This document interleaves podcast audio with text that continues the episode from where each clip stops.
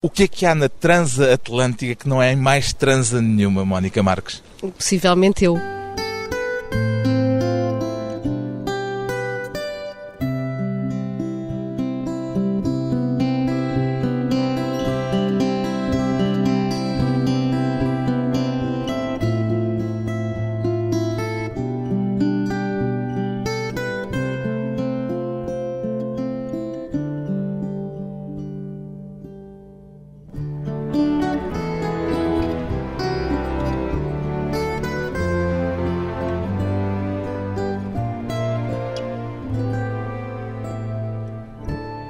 Mónica Marques, 38 anos, blogger e escritora, ainda continua a dormir com o seu livro debaixo da almofada, Mónica Marques. Não, já não durmo com ele debaixo da almofada, mas dormi durante uns dias. Durante sim. quanto tempo é que isso aconteceu? Sei lá, um mês, um mês e tal. E era para o proteger ao livro ou para se proteger com ele? Era uma questão de vaidade. Só. Não era uma questão de proteção. Não. Quer dizer, eu imaginei que pô-lo debaixo do travesseiro podia ser uma espécie de, funcionar como uma espécie de talismã ou que tivesse sentido a necessidade de dormir com ele por um impulso maternal, uma coisa ou outra. Não, não tive qualquer impulso maternal. Gostei. Também não era amuleto. Não, nem era amuleto. Foi um sonho realizado. Mas é que nós realizamos sonhos e não pomos sempre os sonhos debaixo Mas do eu gosto muito de livros e dava jeito. Alguma Eu- vez tinha posto um livro debaixo do travesseiro? Não, não, só no meu Portanto, criado mudo. Aqui, aqui há uma particularidade, que é o travesseiro e é o facto de querer uma proximidade tão estreita que até no sono se mantém com ele colado a si. Claro, aquilo, o livro é um, é um bocadinho de mim. A frase comum de muitos autores de que veem os livros como filhos, a Mónica, que é mãe, subscreve-a. Sim, mas é um filho que dá vontade de abandonar. Um filho bastardo. Sim, mais ou menos. É um filho. Explique lá melhor é, isso. É, é um- eu, quando vi o livro pela primeira vez, numa livraria, tive vontade de fugir dele. Não tive vontade de o proteger. Mas depois levou-o para debaixo do travesseiro. Não, não, antes tinha estado debaixo do travesseiro, depois eu fui encontrá-lo nas livrarias e aquilo eu sentia que era uma coisa minha, mas tinha vontade de fugir dele. É um contrassenso. Porque já estava longe. Já falou disso ao seu analista? Não me lembro, talvez. Eu falo com ele de tudo. Pois é, porque Ele ajuda-me. no livro fica muito claro que a análise tem um papel importante Muito. na vida da sua personagem e presumimos também na vida da autora. Sim, aquela personagem sou um bocadinho eu. Claro que depois ela é ficcionada, mas todas as coisinhas que ela tem dentro daquela cabeça sou eu. Saíram de si. Saíram de mim, sim. E por isso é que lhe perguntava se já falou ao analista eh, dessa relação conflituosa com o livro que num primeiro momento quis ter debaixo do travesseiro. Já, já falei. Mas isso é uma conversa Pronto, minha e fica- dele. Claro, claro. É, Entre as nossas quatro paredes. fica privado, é pessoal e intransmissível. Exatamente. Mas já conseguiu perceber o que é que a fez fugir do livro nesse primeiro momento em que o viu numa livraria? Já, já, aquilo já não sou eu. Já fui eu e já não sou eu. É o tal filho bastardo. É. Pois bem, Mónica Marcos, uma portuguesa a viver desde 2002 no Rio de Janeiro, é autora do romance Transatlântica. Teria sido capaz de escrever este livro, ou um livro assim, não exatamente este, vivendo ainda em Portugal, Mónica não, Marques? Não, eu sou uma pessoa totalmente diferente e o facto de estar longe também me fez conseguir escrever o livro afastada de tudo isto. O que é que lhe faltaria aqui para poder escrever um livro como aquele que Vivência, escreveu? vivência. Nós escrevemos sobre aquilo que vivemos, acho eu. Só vivência? Maturidade e o Rio de Janeiro. O Rio é uma personagem do livro. É que eu imaginei que me ia dizer liberdade. Porque no seu livro, já há mais de metade, no capítulo 78, são muitos os capítulos, são muito curtinhos, muitos deles. A certa altura escreve esta frase: Vejo agora como se precisa de liberdade para se escrever certas coisas. Sim, precisa de muita liberdade, precisa de não. Eu, pelo menos, não sei, eu não vou generalizar. Preciso de estar longe das pessoas de quem gosto, preciso de estar sozinha. É nesse sentido que eu falo em liberdade. E preciso de me esquecer um pouco dos preconceitos da vida, em geral. É nesse sentido a liberdade. Não é a liberdade que o rio me dá, é uma liberdade interior minha em relação às outras pessoas. E aqui não a teria. Tinha, mas estava mais perto, estava sempre em constante comunicação com as outras pessoas, enfim. Nesse gosto de estar parágrafo, sozinha. escreve depois, entre parênteses, talvez por isso haja tão poucas escritoras. Sim, por Talvez causa... por falta dessa liberdade. Sim, por falta de liberdade de dizer aquilo que se pensa e que se sente. Toda a gente é igual. Eu não acho que as pessoas sejam muito diferentes umas das outras. Acho que há pessoas que conseguem dizer algumas coisas que podem até ser interessantes e outras que se calhar tinham essas coisas para dizer e não, não, não, não conseguem. Está a referir-se em particular à liberdade de escrever sobre sexo? Também. Mas isso foi uma coisa que eu vi que tinha sido muito enfatizada depois do livro. O sexo para mim é uma coisa normal e isso sim tem a ver com o facto de eu estar no Rio. Para toda a gente o sexo é uma coisa normal, mas lá é mais livre. Só isso. Eu não vejo o sexo neste livro como a coisa mais importante do livro. Mas o livro foi lido num enfoque em que o sexo tem uma carga especial. Aqui. E lá não.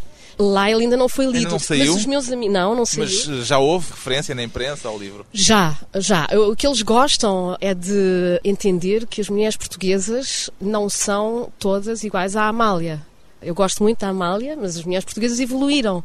E, portanto, o livro é engraçado para eles nesse sentido. Porque ainda tem uma ideia da mulher portuguesa com muitos atavismos. Sim, sim. As mulheres portuguesas, para eles, têm todas bigodes. Isto, isto chega a Ainda- ser ridículo. Mas ainda pensam isso verdadeiramente? Sim, acho que sim, sim. E custa-lhes muito Enquanto se aceitar. encontram consigo, perguntam-lhe se é mesmo portuguesa. Não, perguntam-me se eu fiz o bigode. O seu livro chama-se Transa Atlântica. Sim, Fala-me deste trocadilho. transatlântica porque no final do livro eu estava à procura de um título. O título não surgiu. O título surgiu no Antes. final. O título surgiu no final, o primeiro título era outro. Pode Ah, dizer qual era? Fado Bossa Nova. E mas Esse não seria um título a levar tanto para o lado da questão sexual. não. Ah, mas depois ah, achámos que Transatlântica seria um bom título. Surgiu. Surgiu. Transa quer dizer não só troca, transação, mas também relação sexual. É nesse Sim, sentido é nesse que é sentido, usado sim. mais comumente. Sim, aqui foi uma troca sexual daquela personagem com dois homens, um no Brasil e outro em Portugal, mas vai além disso. A transa pode ser uma relação. ah, Transação. Sim, foi uma transação, sei lá o que lhe queiras Uma chamar. troca. Transatlântica é giro porque é, é um Sim, aquele trocadilho, trocadilho. É um trocadilho. Mas ah, basicamente surgiu do nada e acho que assentou bem. Mas soube desde o início que queria escrever um livro em que o sexo tivesse um Não. papel. Não, aconteceu assim. Eu devia estar assim. é uma fase. Espero que os próximos não sejam assim. Já houve quem escrevesse sobre o seu livro que é um livro descarado. Gosta do adjetivo? É um adjetivo como qualquer outro. Também já houve quem escrevesse que era um livro triste. Triste? Sim, triste. Talvez eh, esteja mais perto da verdade. Mais do que do descaramento? Sim. Às vezes as pessoas estão tristes e escrevem coisas descaradas para disfarçar. Pode ser esse o caso? Foi esse o caso. Esse descaramento não é um traço da sua personalidade, então? Não, Marques? nós não somos o que escrevemos. Não somos definitivamente. Eu gostava muito de ser aquilo. Mas não sou. Que relação é que tem com aquilo? Aquilo vai além daquilo que eu sou. Aquilo é melhor do que aquilo que eu sou. É uma possibilidade de si, digamos assim. exatamente, exatamente. Eu gosto de me rever naquilo. Eu gostava de ser aquela mulher. Gostava mesmo, Gostava. mesmo com aquele Mesmo com aspecto as neurótico. Sim, mesmo com todas as neuroses. Ela consegue ir além de mim. Eu estou lá, mas ela vai além. E eu acho que esse é o meu objetivo quando escrevo. É só vaidade. É só vaidade? É só vaidade. Escrever é só vaidade para mim. Mas vaidade em que sentido? No sentido, No sentido da sedução, que- no sentido da sedução, no sentido de seduzir os outros, no sentido de me seduzir a mim, no sentido de tentar ser melhor. Uma forma de chamar a atenção. Depois de uma Sim, breve pausa, voltamos com Mónica Marques e as neuroses de Marta. Está bem?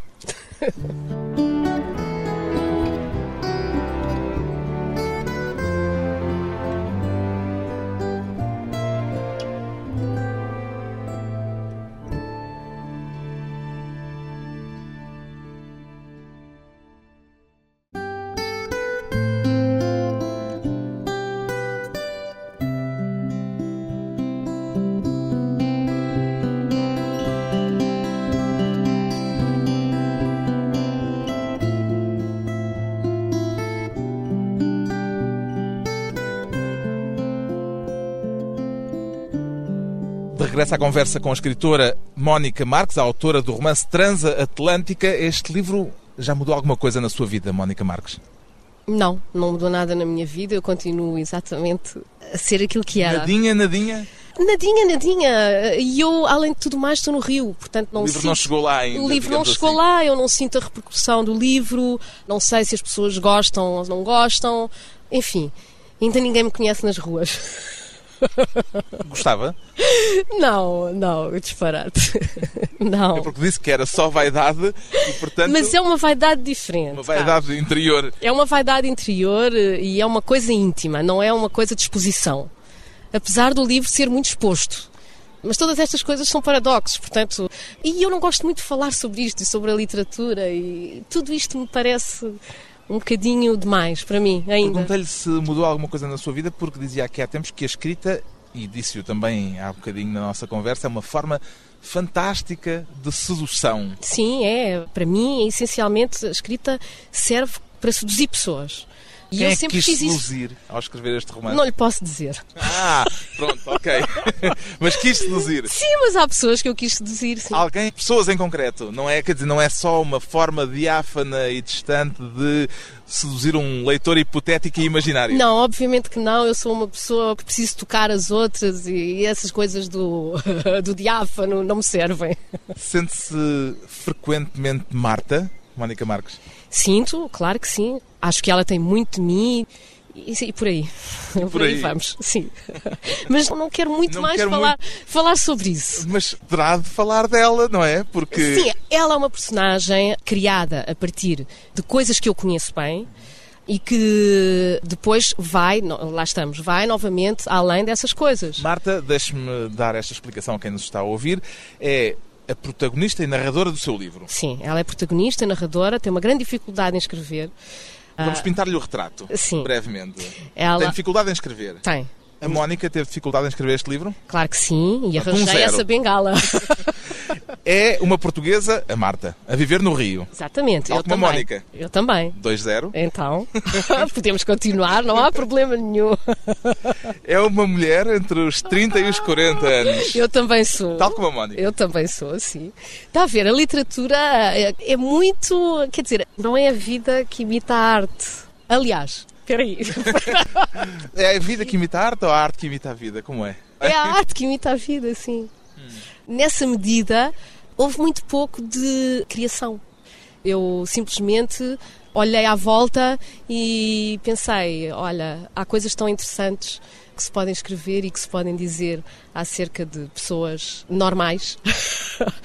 Vamos pô-las no papel. O seu livro foi mais um exercício de observação do que um exercício de imaginação, digamos assim. Sim, como todos os primeiros livros, eu acho que. Eu não sou uma escritora. Eu limitei-me a observar coisas que estavam à minha volta e limitei-me a dar valor e a achar interessante certos momentos da vida das pessoas. Eu quis escrever sobre um momento da vida de, de uma mulher entre os 30 e os 40 anos. Tal como a Mónica. Sim, eu já tinha passado esse momento e só passado o momento em que eu estava mais down é que eu consegui escrever. Em que é que a Mónica não é a Marta? No sexo, na forma como ela encara o sexo. A Mónica É mais descarada? É isso? A Mónica é mais chata. Mais chata? Sim, infelizmente. Sim, o Brasil não lhe fez, não a mudou assim tanto. Mas a a Mónica, Marta? a Mo- não, a, a Marta mudou, sim. Ela foi bem portuguesinha para lá. Porquê que diz que este livro não é literatura? Já li isso numa das suas declarações sobre aquilo que escreveu. Porque eu tenho a literatura num lugar eh, muito alto, muito elevado. E porque literatura, eu acho que um livro, um romance, precisa de ter mais do que aquilo que o meu tem.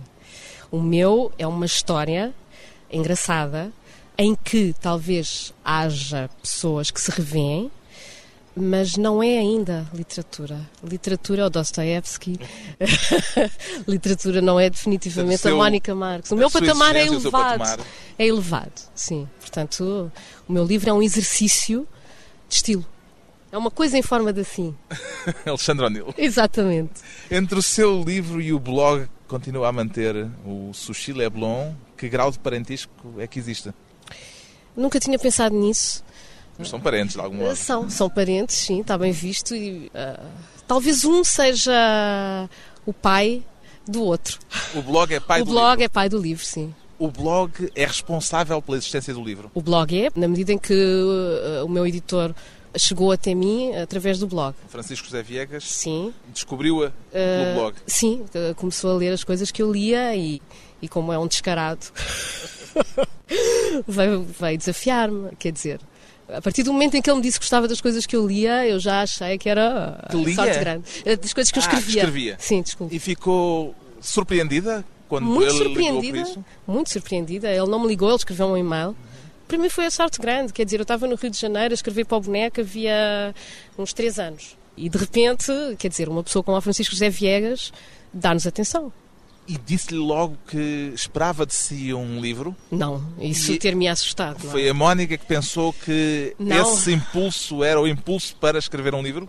Não, a única coisa que o facto de ele ter falado comigo fez foi dar-me força para continuar a escrever. Quer dizer, E depois o livro, como é que surgiu nisso tudo? E depois o livro foi um, ano e tal depois, dois anos, ele disse: Vamos lá, que tu és capaz, vamos fazer um livro. E pronto, e fizemos. Considera que o blog foi uma espécie de oficina para o romance? Sim, quanto mais se escreve, melhor se escreve eh, e não há nada melhor do que os blogs. Eu acho que os blogs são fantásticos porque revelam pessoas que de outra forma não tinham aparecido e já vimos todos isso. Há inúmeros exemplos. Quer dizer, se eu não tivesse começado a escrever no blog, nada tinha acontecido. E isto realmente foi um sonho que eu realizei. Acha que o blog poderá servir também de laboratório para um segundo livro? Talvez. Ou depois dessa primeira oficina, Talvez já agora já é outro o esquema e o método para escrever um outro romance? Eh, Talvez vá ser outro. Eu estou a escrever de outra maneira já. Mas eu continuo sem me levar muito a sério. É- De outra maneira, como explica lá isso? Eh, já não estou. eh, é engraçado. Estou a conseguir escrever mais para mim. Isto é, o blog é muito viciante porque no blog nós temos um feedback. E para um escritor ou para alguém que escreve e está no início, é muito importante ter o feedback. É muito importante que lhe digam que, Que leram bem que isto. escreves. Exato. Que bem que escreves, porque não, a a pessoa deixa de se sentir sozinha. E agora, se calhar, eu já consigo escrever só para mim e mostrar só no fim. E aí está a grande diferença. Portanto, isto vai tudo outra vez ter a vaidade e à questão da autoestima e a todas essas picuinices. No blog também está a escrever de forma diferente, sendo que mudou alguma coisa o facto de ter escrito o livro entretanto? Eu acho que estou a escrever melhor. Mas não foi por causa do livro. Eu acho que quando acabei de escrever o livro, estava a escrever eh, muito melhor do que no início. Porque estava mais solta, porque as coisas começaram a, a surgir de forma mais fácil e mais encadeada. É aquilo que eu lhe dizia. Custa começar, mas depois de se escrever muito, a gente vai lá. Este livro custou-lhe tanto a escrever como aquele que a Marta está a escrever no próprio romance lhe está a custar a ela? Exatamente, foi uma bengala. Custou-me tanto que eu disse ao meu editor: Olha, vamos tentar fazer, vamos tentar mostrar. Pode ser engraçado mostrar que é difícil e que as pessoas têm esta dificuldade. Vamos pôr tudo à mostra. E ele aceitou. Vamos, quer dizer que houve uma espécie de parceria Obviamente. nessa construção não, do livro? Obviamente. O que aconteceu foi que ele acompanhou passo a passo a construção do livro. Eu era muito infantil, muito insegura, portanto eu precisava de lhe mostrar muitas vezes. E quando eu lhe mostrava, ele dizia: tudo bem, continua, ou ele não dizia nada, que era péssimo. Isso era mau. Era mau, eu já sabia. perdida. Sentia-me perdida e voltava atrás e recomeçava de novo. Mas o Francisco José Viegas é um editor fantástico porque ajuda a pessoa a escrever. No seu blog tem aparecido agora uma Dona Juju. Tem alguma coisa a ver com um livro futuro? Não, não tem. Sou, sou eu que gosto assim, de nomes, nomes malucos. Não é, portanto, o ensaio Não. de qualquer coisa que Não, no o- futuro pode Não, ser... tá, o blog está-se a passar neste momento como um treino. Eu vou lá, escrevo e treino. E depois vou a outro lugar e escrevo. Uma espécie de ginásio para fazer a manutenção É uma escola. É, exatamente, pronto. É por É a aí. malhação. É a minha malhação. O blog Sushi Leblon está na plataforma Sapo em sushileblon2.blogs.sapo.pt. Depois de mais um curto intervalo, voltamos com Mónica Marques e o verbo acariocar.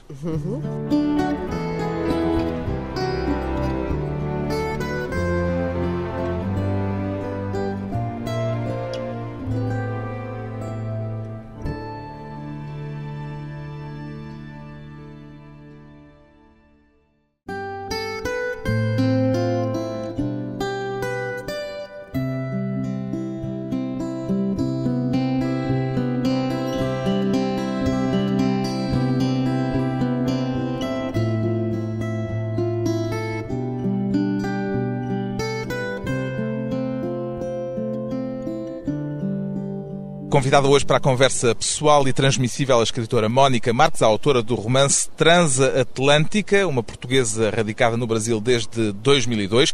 Quando regressa a Portugal por curtos períodos de tempo, o que é que costuma reencontrar Mónica Marques e que já se tinha esquecido que era assim?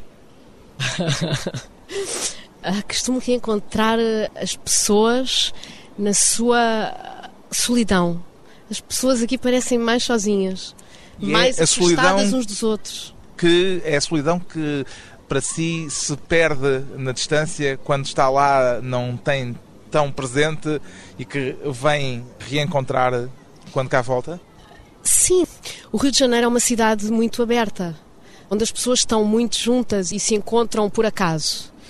Então estão menos sozinhas. O que eu quero dizer com isto, da solidão das pessoas aqui, é que as pessoas estão muito metidas nas suas casas e muito metidas em si mesmas. E pronto, eu também venho cá de férias, portanto eu tenho uma disponibilidade muito maior. Mas custa-me a solidão das pessoas. Que há tempos não disse só solidão, disse pior ainda, disse que sentia que as pessoas em Portugal estão muito deprimidas. Eu não queria falar nessa depressão das pessoas. Talvez não estejam. Para mim estão. Não é isso? Mas o meu, não, é que eu- tenho um, um- eu- o meu paralelo é com os cariocas. Logo, eh, talvez seja injusto para os portugueses e para as pessoas em geral aqui em Lisboa eu dizer que elas estão deprimidas. Já notava isso quando foi daqui para o Brasil ou foi uma coisa que se acentuou de algum modo? Foi uma coisa que se acentuou, é claro, por contraponto. Porque realmente eles lá são tão diferentes e tão alegres. Eles não têm nada de nós. Eles são basicamente uma mistura de índios e negros. O que eles têm dos portugueses é a parte má, para mim. Qual é a parte má? É a parte triste. Má no sentido da tristeza e do fatalismo. Que a vida não vai melhorar. Isso também existe lá? Não, pelo contrário. Ah, portanto, Ah, dizer. Eles têm um bocadinho, Um bocadinho eles, é aquela mistura que eles são, talvez terá um bocadinho disso, mas numa dose muito mais pequena do que a dose que eles têm de negritude e de índios. No seu faz livro não há referências à tensão, à violência que costumam sempre vir à baila quando se fala do Rio de Janeiro. É porque não as sente ou porque quis É porque tirá-las do livro? Sim, é porque quis tirar do livro, porque se aprende a viver com aquilo. Todos os dias eu ouço notícias sobre violência lá, mas Isso gera uma tensão, imagino, gera a tensão de de viver quem está sempre alerta. Sim, gera essa tensão e esse stress de viver dessa forma. Mas as pessoas habituam-se a tudo. E para viver lá, eu acho que consigo suportar muito bem toda essa tensão e todo esse medo, além de que eu sou uma privilegiada porque vivo num lugar tão seguro quanto Lisboa. Vive na zona sul do Rio de Janeiro. Vivo no Leblon, que é um bairro fantástico, onde ainda se consegue fazer tudo a pé, onde as pessoas nos reconhecem na rua. Nós falamos tocato lá com o padeiro, com o vendedor de jornais, e é uma vida muito prazerosa, muito gostosa. Há sushi no Leblon. Há um restaurante chamado Sushi Leblon. Portanto, o seu blog tem uma origem num restaurante. Exatamente, um restaurante fantástico, Onde vai, imagino, com frequência. onde vou muitas vezes. Eles sabem que tem o blog com esse nome. Não sabem, estou com medo. Que Ainda lhe pede aí uma indenização. Sim, mas o meu é Sushi Leblon 2 e eles preocupam-se pouco com estas coisas. Se calhar se fosse aqui já tinha alguém a bater-me à porta, mas lá não. O que é que mudou em si desde que vive no Brasil, Mónica Marques? Mudou tudo. Mas mudou como mudaria se eu vivesse noutro lugar qualquer. Eu vivo no Brasil há muitos anos. E são anos importantes para uma mulher. Eu, vivo eu fui para o Brasil com 30 e hei de voltar eh, quase com 40. Vai voltar? Acho que sim. Acho que vou voltar. Portanto, é uma experiência com um, um um termo, fim. com um prazo. Tem um fim. Eu não gosto dos fins. Portanto, prefiro não falar sobre isso. Mas vou voltar. Já está a imaginar-se. Vai voltar a a Lisboa. Eu sou portuguesa, sou fatalista, já estou a pensar nisso. E já está a pensar como é que é readaptar-se à vida em Lisboa? Já. Já e sofro como é que muito. consegue. Sofre. Sofro, sofro, tenho, acho que vai ser difícil, mas o Brasil deu-me uma outra forma de olhar as coisas e acho que todas as coisas têm uma altura na nossa vida. E se calhar a altura do Rio já passou. Posso ver o seu pulso esquerdo? Ah, o, o direito. Parecem dois calquitos, mas É uma tatuagem. é uma No tatuagem. pulso direito, uma tatuagem do Brasil. Sim, Fê-la expressamente para lembrar a si própria que o Brasil já lhe entrou no corpo. sim, fila pensando que um dia voltar a Portugal. Como é isso? Fila já pensando Porque nisso. depois quer se lembrar e quer ter eh, uma Sim, marca quer- do Brasil em si. Sim, sim. Gosto mais daquele país. E sou básica a esse ponto, de ter que fazer tatuagens para me lembrar. Diria, como a Marta do seu livro diz no romance, que acariocou. Sim, eu acarioquei um bocadinho. O que é que é na, medida, na, medida, na medida em que, fora a vaidade, acho que melhorei. Acho que sou uma pessoa melhor, acho que sou uma pessoa mais aberta, mais livre, mais aberta às experiências e às pessoas. Gosto de conhecer pessoas e gosto de ver a vida e acho que não se deve ser tão. Nós não devemos ser tão metidos em nós que não tenhamos interesse em conhecer outras pessoas. A Marta do seu livro acariocou. Percebeu que acariocou quando começou a soltar o cabelo antes de entrar na água? Foi também a São sua rituais, forma. são Foi também o rituais. ritual que se passou consigo para descobrir Muitas o que tinha dessas passado em coisas, si. sim, muitas dessas coisas que estão escritas no livro aconteceram assim. E foi uma forma de eu ver o que me estava a acontecer. Eu retratei, mas é, são pequenos sinais. Como soltar o cabelo, deixar de dizer vou ao banho. Nós aqui dizemos vou ao banho, E lá diz como? vou entrar no mar. vou entrar no mar. E outras coisas, como deixar de me preocupar se o meu relógio dá nas vistas, se não dá nas vistas. Talvez eu dê menos valor a esse tipo de coisas agora. E a que é que dá mais valor? Dou valor à vida e ao facto de a poder viver, de ter tido uma sorte imensa, de ter ido experimentar viver noutro país. Acariocou, mas ainda não dá um pezinho de dança no samba. Nunca, never, não posso. não posso, isso é perigosíssimo porque nós não temos jeito. Não há nada a fazer. Eu já tentei ter aulas. Não, Qual era a penalidade para uma situação como essa? é um confronto muito grande. É como escrever um livro. Sambar é Mas a Marta escreveu um... A Marta, não, a a Mónica. Mónica também já está baralhado. Não, a Marta também, se calhar, não é? Porque ela estava com tantas dificuldades, Sim. mas é possível que tenha chegado ao Exatamente. fim. Vamos lá ver. A Mónica escreveu um livro. Sim. O pezinho de dança vem a seguir. O samba vem a seguir, não? Ah, talvez escrever seja mais fácil. Não, Gosta dos cariocas? Adoro cariocas, são sacanas, mas eu gosto muito deles. São sacanas. São. Ouça isto. Cariocas são bonitos, cariocas são bacanas, cariocas são sacanas, cariocas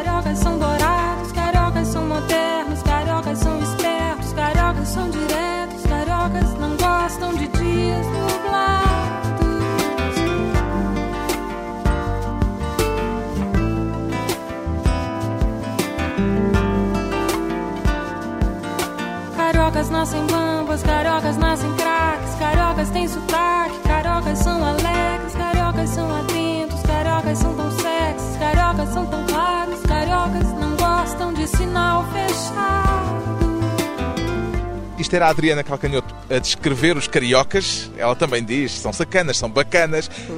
Tem algum adjetivo a acrescentar, Mónica Marques? São fantásticos. Ela não Cariocas. usa esse. é porque é muito usar. português, é muito português. Ai não, os, os brasileiros não diriam, são fantásticos. Não, usam pouco a expressão fantástico. O Rio de Janeiro também é personagem do seu romance? É. O Rio de Janeiro salva a Marta. Salva a Mónica também? O Rio de Janeiro fez de mim uma pessoa melhor. É, aliás, o Rio de Janeiro a primeira personagem a aparecer em Transa Atlântica. Pode ler-nos esse início do seu livro, Claro Mónica que sim, Marques? com todo o gosto. O Rio é uma cidade de passeadores de cachorros, pet shops, jornais deixados na porta logo de manhã, meninos pretos malabaristas nos sinais de trânsito cheirando cola, chofers, lavadores de vidros, empregadas fardadas, mordomos de luvas brancas, entregadores de farmácia, drogarias, alfarrabistas, táxis imundos, meninos fardados com o uniforme dos colégios, livrarias, flamboyants, favelas, entregadores de maconha, tiroteios, IPs, mar, surfistas, farofeiros na praia ao domingo, lajes, moços de supermercado, coberturas em prédios recebendo do céu a luz de Ipanema, bocas de fumo, cigarras, vans, ónibus, jaqueiras, churrascos, madames, pedintes, botecos, armarinhos, padarias, bondes e bailes funk. Policiais e militares passeiam pelas ruas da Zona Sul em carros com marcas de balas de metralhadoras de fora da janela. Há garotos malhados, com os músculos à vista, em praças que vão dar à praia. Rapazes bronzeados. Eu gosto de rapazes bronzeados. E há algumas patricinhas, muito redondas, muito esguias, muito morenas. Um nadinha brancas, um nadinha morenas. Sentadas em bancos altos nos botecos de rua. Eu gosto de meninas também. Gosto de vê-los, gosto de vê-las sobretudo quando cruzam as avenidas ou se olham ao espelho nos vidros das lojas, refletindo a favela e o asfalto, o açúcar mais doce e aquela sombra de crueldade, aquela mancha, um tiroteio nos morros, o ruído das sirenes, os carros que passam, o ruído das havaianas a subir uma escada acabada de lavar, o ruído da tarde, o ruído da noite, o silêncio súbito antes das trovoadas. O Rio é a cidade onde vive o Chico Buarque, caminhando pelo calçadão do Leblon, plenas duas da tarde nos dias escaldantes de verão, quando escrevia sobre Budapeste. O rio não é para desconhecidos. Um desconhecido é um alvo a abater ou a espremer. E não é para os que atravessam o oceano para exibir carnes brancas. Em pipa, no coração do Fome Zero. Famílias amontoadas, despejadas dos aviões. Gosto de ver aviões, mas não gosto de ver aviões em pipa. O Rio de Janeiro, pelo olhar de uma portuguesa que acariocou. É assim que começa o romance de Mónica Marques, Transa Atlântica, edição Quetzal.